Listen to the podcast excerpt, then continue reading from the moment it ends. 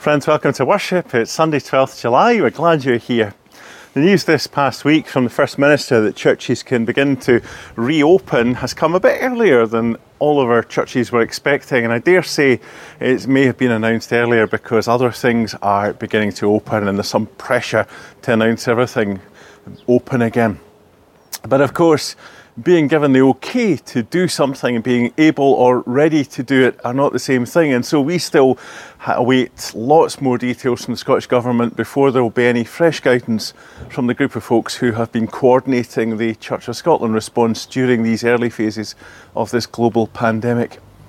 Our own leadership team here in Crieff are looking at all that guidance and working out what and when we can take these next steps. And we'd also like to hear from you, our members, about what it is that you might be looking for in the weeks and months ahead. For the time being, here in Crieff, we'll continue to meet online Sunday by Sunday, and I know that that's been a real blessing to all those who find it hard to get out of the house and to come to church, even at the best of times. And it's also been a blessing to those people who live much further away, some in other countries, who have been joining us week by week. And of course, many of our congregation, for them, it's still the safest and the easiest way to share in a local time of worship and fellowship whether it's watching our services on Facebook or listening to the podcasts or even listening over the phone.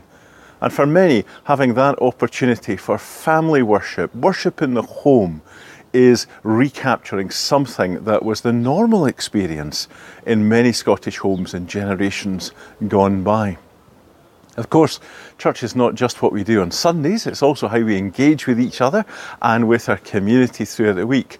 So, of course, we'll be continuing with our online Alpha group and our online holiday club throughout July, as well as our coffee times after Sunday services and on Wednesday mornings. And I hope that you'll uh, join in some of these over the coming weeks.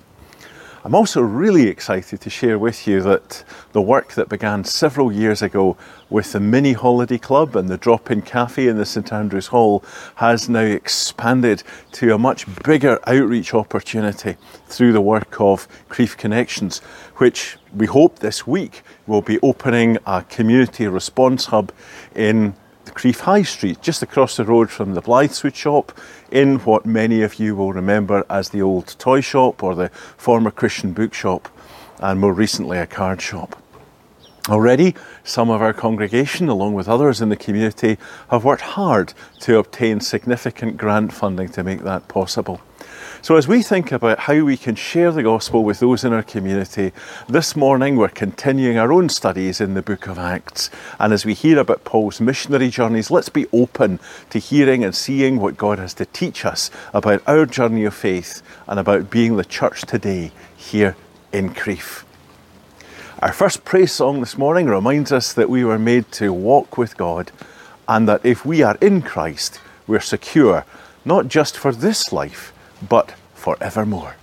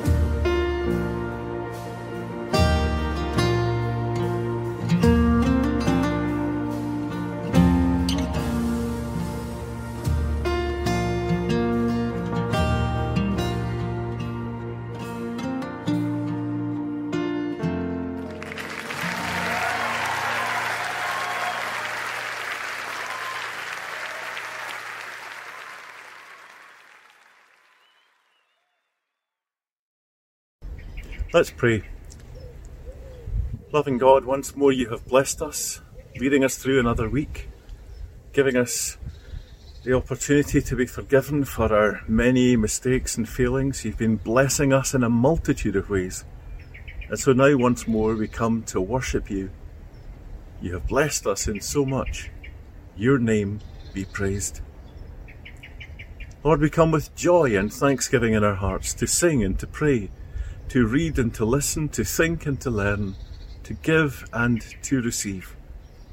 You have blessed us in so much. Your name be praised. We come to worship you as Creator, our Lord, our Father, and our friend. You have blessed us in so much. Your name be praised. We come to thank you for your goodness, for your guidance, for your love, and for your mercy. You have blessed us in so much. Your name be praised. We come to praise you for your purpose that will not be defeated, for your power that brings good even out of evil, for your grace that refuses to be denied, and for your strength which can never be exhausted. You have blessed us in so much. Your name be praised. So, loving God, as we worship you today, draw us closer to you, closer to Christ, and closer to one another, so that the faith we profess may now show itself in our lives. You've blessed us in so much. Your name be praised through Jesus Christ our Lord, who taught his friends to pray together, saying, Our Father, which art in heaven, hallowed be thy name. Thy kingdom come, Thy will be done on earth as it is in heaven. Give us this day our daily bread, and forgive us our debts as we forgive our debtors. And lead us not into temptation, but deliver us from evil. For thine is the kingdom, and the power, and the glory, for ever. Amen. Well, friends, you may have noticed a few minutes ago the rain was coming down over the screen. Now the sun is shining. It's a typical Scottish summer day. Over these past few Sundays, we've been looking at how the gospel had impacted the lives of individuals. Stephen, then Philip and the Ethiopian eunuch, Saul and Ananias, and uh, last Sunday we were thinking of the, the conversion of Cornelius and the conversion story also of Peter from his rather bigoted uh, Jewish opinions and way of life. Uh, today we're going on to look at the story of Paul and the beginning of Paul's missionary journeys, and then we'll go on to look at the letters he wrote, which make up a significant part of the New Testament. So let's listen to the story from Acts 13. Acts chapter 13. Now in the church at Antioch there were prophets and teachers Barnabas, Simeon, called Niger, Lucius of Cyrene, Manaen, who had been brought up with Herod the Tetrarch, and Saul. While they were worshipping the Lord and fasting, the Holy Spirit said, Set apart for me Barnabas and Saul for the work to which I have called them. So, after they had fasted and prayed, they placed their hands on them and sent them off. The two of them, sent on their way by the Holy Spirit, went down to Seleucia and sailed from there to Cyprus. When they arrived at Salamis, they proclaimed the word of God in the Jewish synagogues. John was with them as their helper. They travelled through the whole island until they came to Paphos. There they met a Jewish sorcerer and false prophet named Bar-Jesus, who was an attendant of the proconsul Sergius Paulus, the proconsul, an intelligent man, sent for Barnabas and Saul because he wanted to hear the word of God. But Elymas the sorcerer, for that is what his name means, opposed them and tried to turn the proconsul from the faith. Then Saul, who was also called Paul, filled with the Holy Spirit, looked straight at Elymas and said, You are the child of the devil, and an enemy of everything that is right. You are full of all kinds of deceit and trickery. Will you never stop perverting the right ways of the Lord? Now the hand of the Lord is against you. You are going to be blind for a time, and not even able to see the light of the sun. Immediately, mist and darkness came over him, and he groped about, seeking someone to lead him by the hand. When the proconsul saw what had happened, he believed for he was amazed at the teaching about the Lord. From Paphos, Paul and his companions sailed to Perga in Pamphylia, where John left them to return to Jerusalem. From Perga they went on to Pisidian Antioch. On the Sabbath they entered the synagogue and sat down. After the reading from the law and the prophets, the leaders of the synagogue sent word to them, saying, Brothers, if you have a word of exhortation for the people, please speak.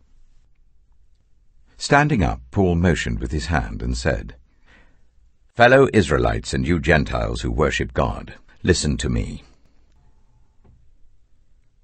As Paul and Barnabas were leaving the synagogue, the people invited them to speak further about these things on the next Sabbath. When the congregation was dismissed, many of the Jews and devout converts to Judaism followed Paul and Barnabas, who talked with them and urged them to continue in the grace of God. On the next Sabbath, almost the whole city gathered to hear the word of the Lord. And when the Jews saw the crowds, they were filled with jealousy. They began to contradict what Paul was saying and heaped abuse on him. Then Paul and Barnabas answered them boldly. We had to speak the word of God to you first. But since you reject it and do not consider yourselves worthy of eternal life, we now turn to the Gentiles. For this is what the Lord has commanded us. I have made you a light for the Gentiles, that you may bring salvation to the ends of the earth. When the Gentiles heard this, they were glad, and honored the word of the Lord. And all who were appointed for eternal life believed. The word of the Lord spread through the whole region. But the Jewish leaders incited the God-fearing women of high standing and the leading men of the city. They stirred up persecution against Paul and Barnabas and expelled them from their region. So they shook the dust off their feet as a warning to them and went to Iconium. And the disciples were filled with joy and with the Holy Spirit.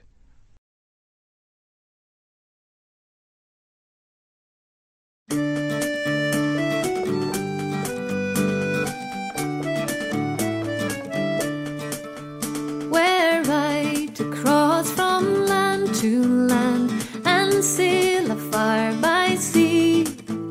Descend the depths or climb the heights, my Lord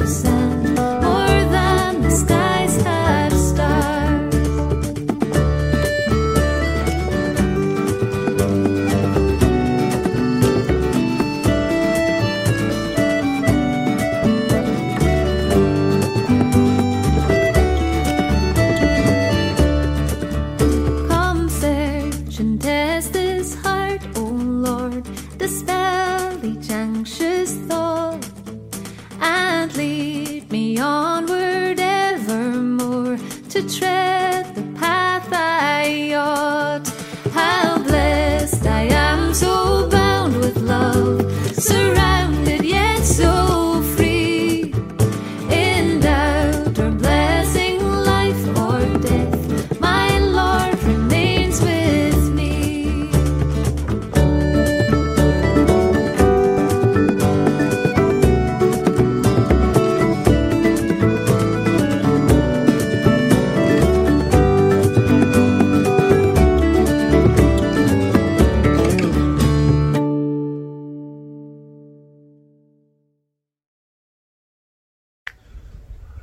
During the week, I was talking with someone who was reflecting on a visit to St Paul's Bay in Malta. It's famous, of course, for being the site of a shipwreck involving the Apostle Paul on one of his missionary journeys as he was heading to Rome. And it's these journeys that Luke now goes on to write about in the book of Acts. I remember as a child being fascinated by the maps that were in the back of my Bible. After all, you would expect to find maps in an atlas, but why were these maps there in my Bible? Well, of course, they were giving a visual representation of these missionary journeys made by Paul and his companions. But I must confess that these maps made very little sense to me until I read the stories and began to use coloured pencils to, to trace the journeys on these uh, maps in the back of my Bible. If you were with us last week, as I said, you'll remember we were reading the story of the conversion of Cornelius and the accompanying mindset conversion of the Apostle Peter. And we finished with that amazing line God has granted even the Gentiles repentance unto life. This was an epoch making declaration by the rather conservative Jewish leaders of the Jerusalem church. For God Himself had put the matter firmly beyond dispute by bestowing His Holy Spirit on Cornelius and his Gentile household. And so the inclusion of the Gentiles is to become Luke's main theme as he goes on in the rest of the book of Acts, as we've just heard in chapter 13, where he begins chronicling Paul's amazing missionary exploits. If you know the story, or if you have a Bible with you this morning, you'll know that Luke goes on to talk about Paul's missionary journeys.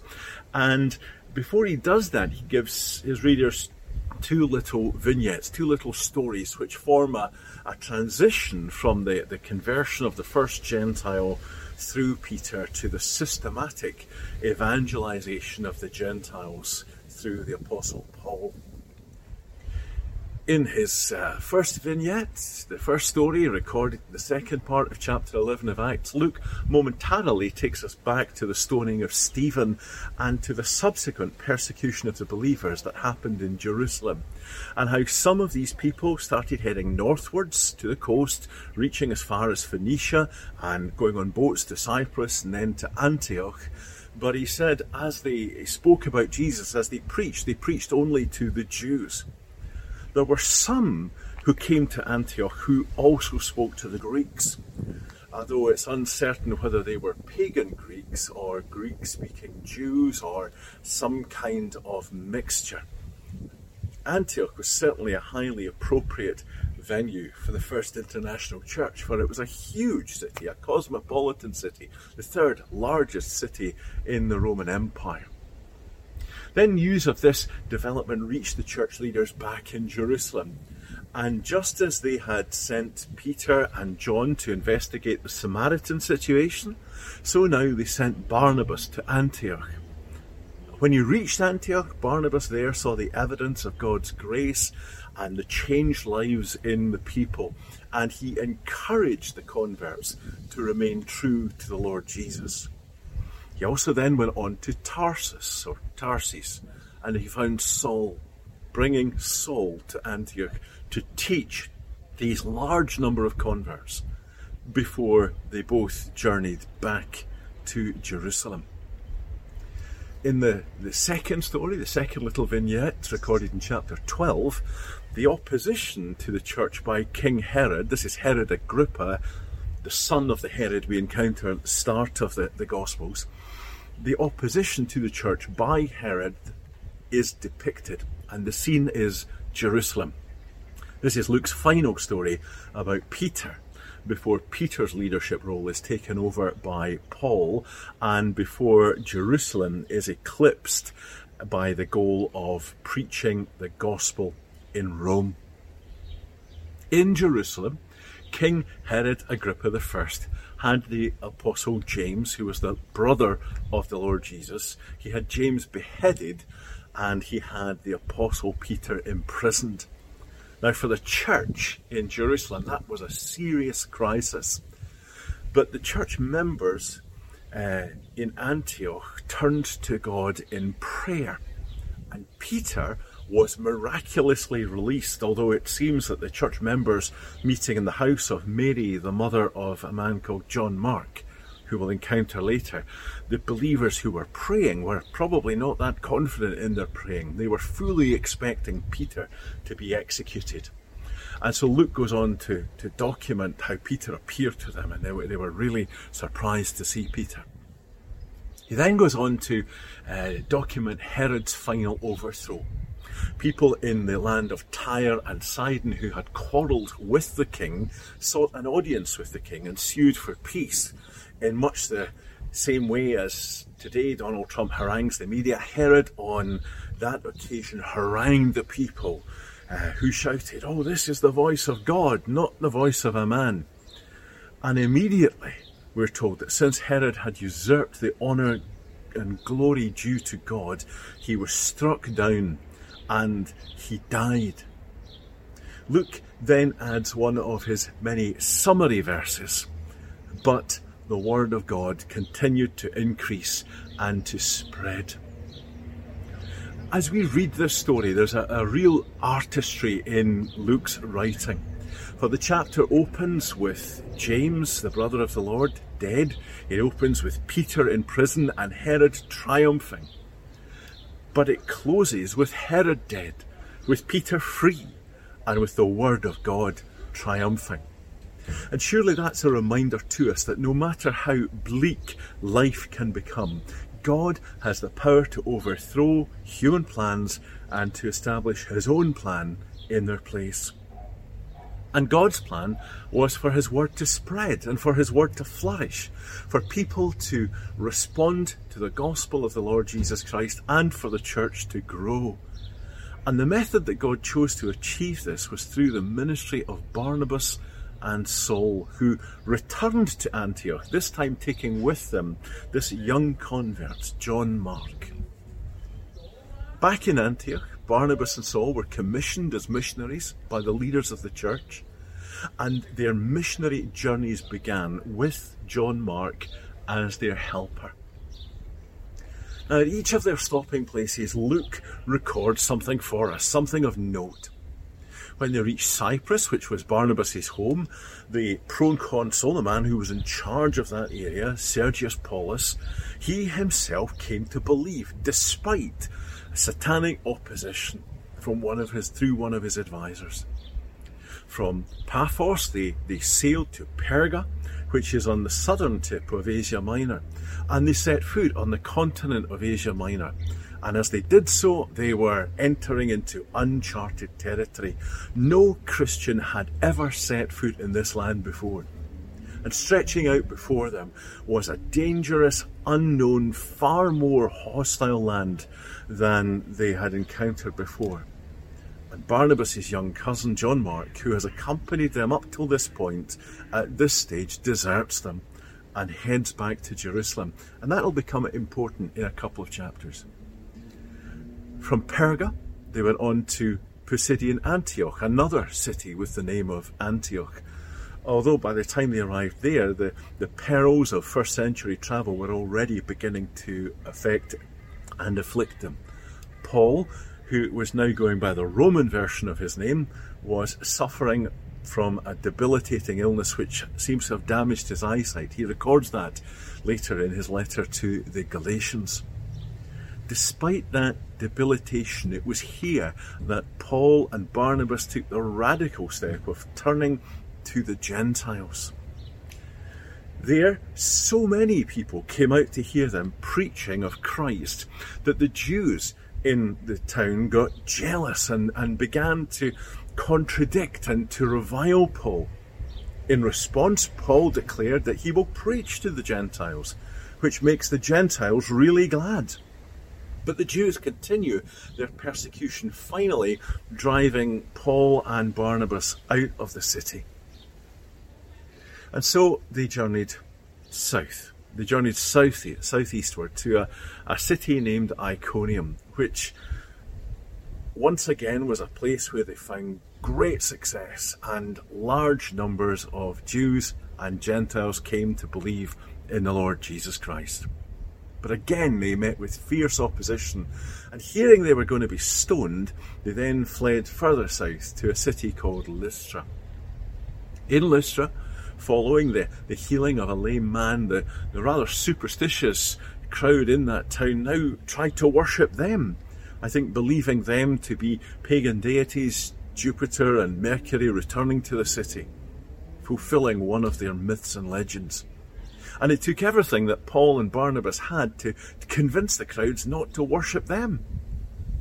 But then some Jews who had travelled from Antioch to Lystra began to stir the crowd against Paul again.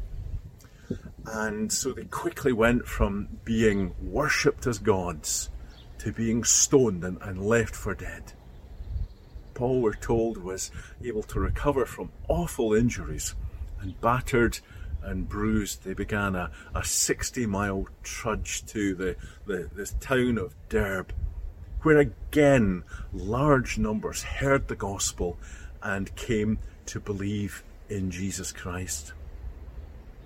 So, what was their missionary strategy, and what can you and I learn from this time of new beginning that God has given to us? Well, firstly, as we look at uh, the strategy of Paul and Barnabas, we see that they preached the gospel. They had a confidence in the message that they wanted to share, and they were prepared to go anywhere and reach out to anyone in order to share that message. They sought out people who would listen. Now, of course, there were signs that accompanied their works. And in the same way, you and I can show by our actions the truth of the words that we speak, just as what we speak needs to be backed up by our actions. I'm so grateful to God for those who have affirmed the vision for Crieff Connections to create opportunities to share the gospel through helping people in our town with services, with resources, with life opportunities. And surely the, the greatest of the life opportunities is hearing and responding to the gospel of the Lord Jesus. There are so many people in our community who have looked at this, this work and begun to see the value of this work. But it also needs those of us in the church to participate and to be involved so that we don't miss these opportunities to share the gospel and to direct that work. And we need to be clear about the gospel that we're sharing.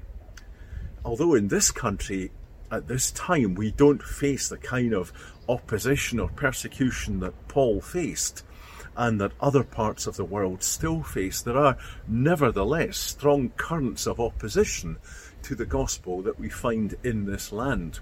And there are policies going through our parliaments which seem to run contra to the, the traditional Christian view that we've enjoyed thus far there are strong currents of opposition, and that includes those who claim to be Christian, but who actually replace the gospel of Christ with a message of simple universalism that everyone is saved and no one faces judgment or hell in the end. So we need to be like Paul, fiercely committed to sharing the pure gospel of Jesus Christ as we share the grace of God through our actions. And then, secondly, we see that Paul and Barnabas planted churches. Now, in a time when our only experience and perhaps only expectation of church in Scotland is decline, we really need to recapture something of the vision of these early evangelists who expected people to respond to the gospel message, the gospel of Jesus Christ, and who expected and therefore experienced the growth of the church. Today, even here in Scotland, that increasingly takes the form of fresh expressions of church. And just as we have been learning how to be and how to do church differently over these past few months, so too we need to go on being and doing church in fresh ways, allowing new life to begin and creating opportunities for those who don't do church to become the church that will move on into this changed future that lies before us all.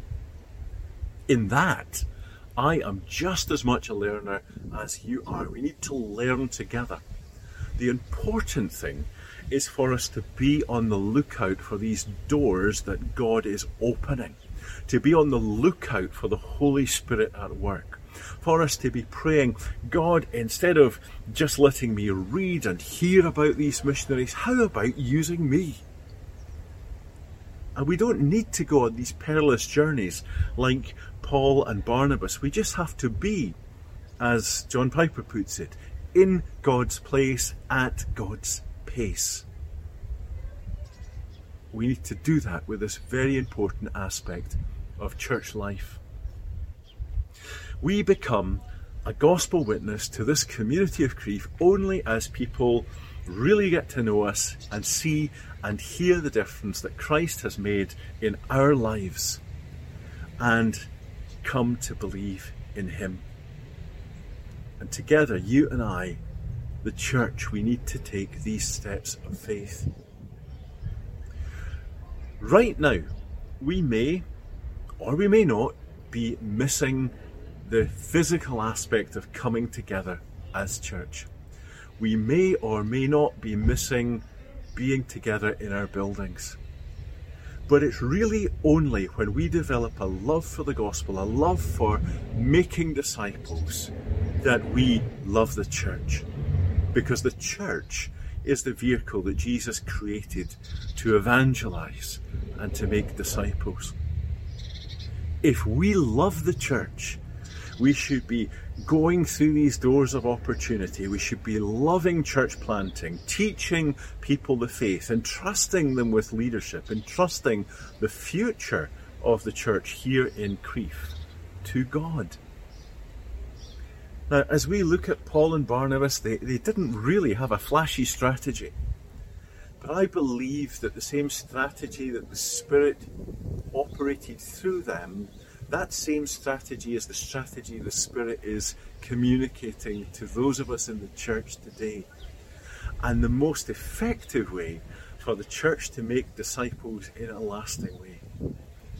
So let's ask God to instill this vision even more deeply in our hearts. And may each of us find our particular place in this work. Love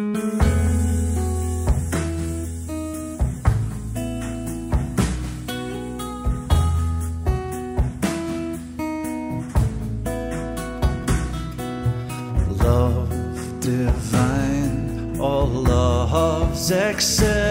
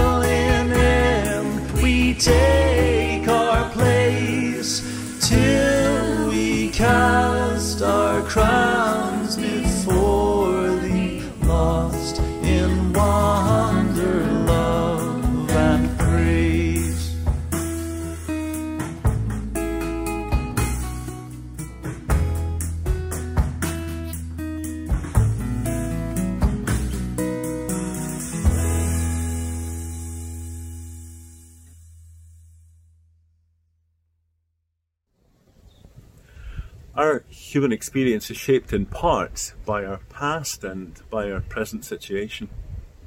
Our identity is shaped in part by all that we have inherited and by how we affirm and are affirmed in our present situation.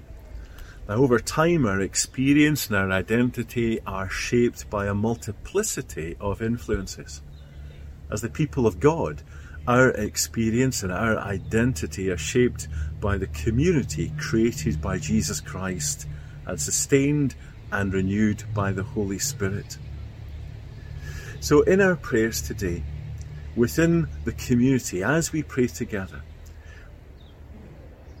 so within that community, where the Spirit of God dwells, we find that our experience and our identity are shaped not only by the past and present, but also by the future. And as we face the future, we hear the words of Scripture within the community of the people of God. There is therefore now no condemnation for those who are in Christ Jesus. Whatever the past has been, and whatever the challenge of the present is, we are liberated to face the future with the assurance that nothing can separate us from the love of God. Let's join our hearts in prayer. Lord, in your mercy, hear our prayer. Living God, you are our Creator and our Maker. You have made us in your image, and you have sustained us in past days. Guard us and keep us as we remember those days. Lord, in your mercy, hear our prayer. Living God, you are our Redeemer and our Deliverer. You reconcile all things through Christ Jesus, the image of the invisible God. Hold our lives in your safekeeping at this present time. Lord, in your mercy, hear our prayer. Living God, you are the giver of the gift of the Spirit. You breathe into us the very breath of life and renew us by your Holy Spirit. Lead us into the future through Christ and by your Spirit. Lord, in your mercy, hear our prayer. Living God, as you have been with us in past days, be with us today and in all of the days to come. Grant that we may face the future assured that nothing can separate us from the love of God. Lord, in your mercy, hear our prayer. Amen.